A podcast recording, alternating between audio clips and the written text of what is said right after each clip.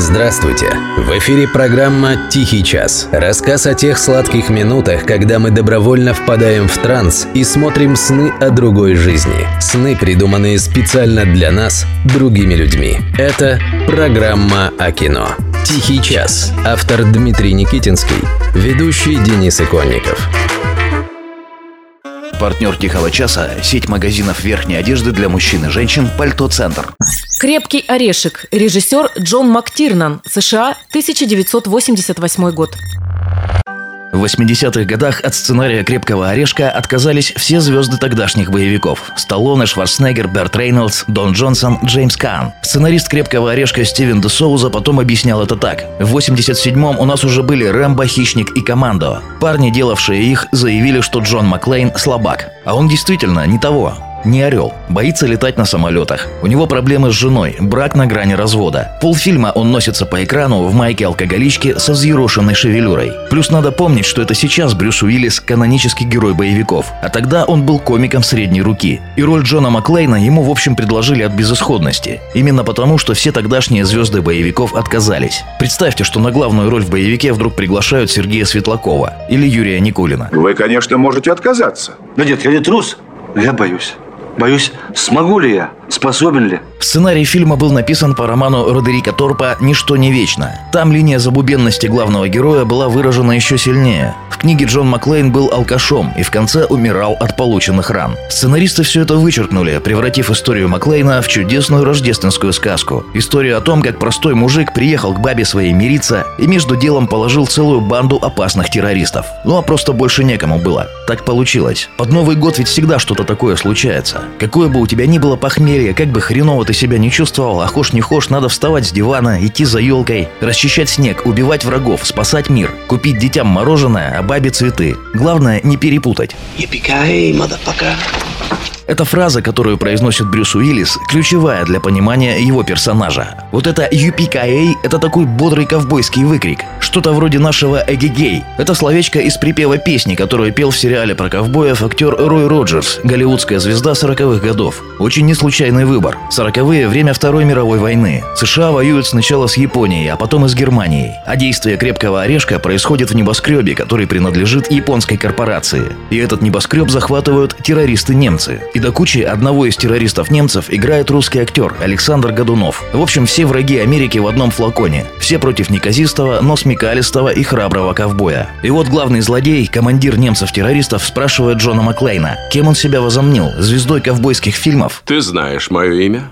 Но кто ты? Американец, насмотревшийся фильмов в детстве? Еще один сиротка, обнищавший культуры, возомнивший себя Джоном Уэйном? Маршалом Диланом? Рэмбо? Мне всегда нравился Рой Роджерс вообще-то. Люблю блестящие рубашки. Ты думаешь, у тебя есть шанс против нас, ковбой? И вот тут-то Брюс Уиллис и произносит свое знаменитое «Юпи-ка-эй». Наши горе-переводчики обычно переводили это как «пока-пока, ублюдок». Впрочем, их можно понять. На дворе это был 1988 год. Советский Союз еще существовал. И как передать значение энергичного ковбойского возгласа, чтобы это было понятно людям, которые ни одного фильма с Роем Роджерсом не видели? Теперь у меня есть автомат.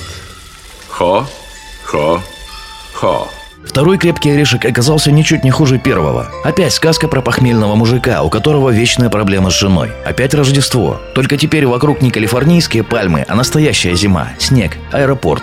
И террористы свои, оборотни в погонах. Третий и четвертый крепкие орешки тоже, в общем, неплохие, но это уже совсем другая история, не рождественская. Пятый крепкий орешек – история про Джона Маклейна в России. Там очень эффектная актриса Юлия Снегирь красиво сидит на мотоцикле. И больше в пятом орешке ничего хорошего нет. Это бред сивой кобылы. А вот первые два – это настоящее народное русское кино. Потому что это история про то, как в самый трудный момент, когда все идет в кривь и в кость, вдруг приходит неизвестно откуда похмельный остряк-самоучка в майке алкоголички. Он всех спасет и выручит. И немедленно выпьет. Потом еще мир спасать.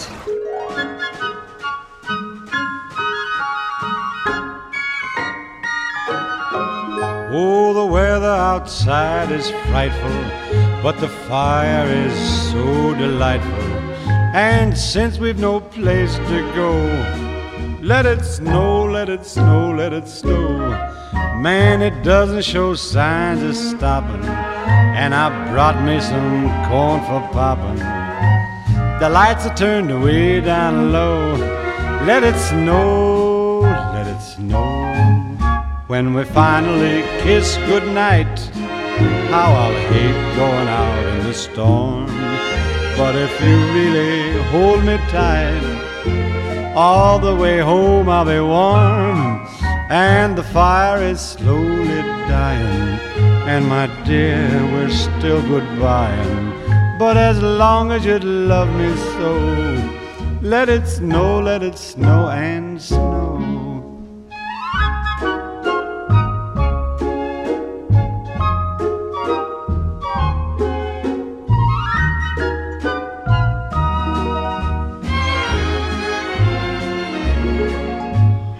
Finally kiss goodnight, how I'll hate going out in the storm.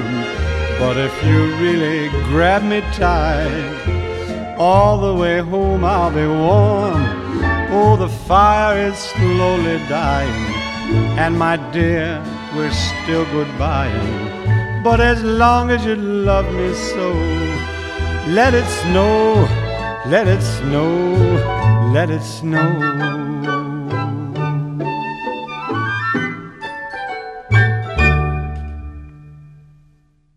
Тихий час благодарит партнера. Сеть магазинов верхней одежды для мужчин и женщин «Пальто Центр».